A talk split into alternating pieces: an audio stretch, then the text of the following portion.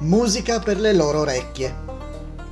Per raggruppare ed eliminare i topi, il leggendario pifferaio magico di Hamelin suonava il piffero. In Giappone esiste un pifferaio magico reale, che attira i topi con pifferi moderni. Questo moderno pifferaio è in realtà un'azienda specializzata in igiene ambientale che negli anni 60 iniziò uno studio, durato almeno 20 anni, per perfezionare un sistema di tubi di aspirazione per allontanare dai grattacieli i topi. Tubi con fori posizionati ogni due metri l'uno dall'altro sono posizionati lungo pavimenti e pareti. Che tipo di musica è eseguita?